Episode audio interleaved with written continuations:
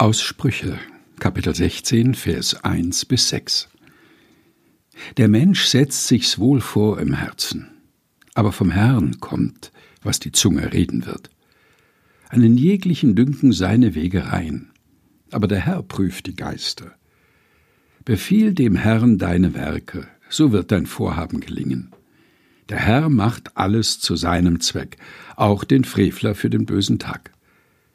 Ein stolzes Herz ist dem Herrn ein Greuel und wird gewiss nicht ungestraft bleiben.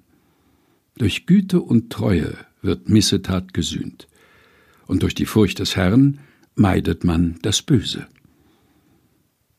Sprüche, Kapitel 16, Vers 1 bis 6, gelesen von Helga Heinold.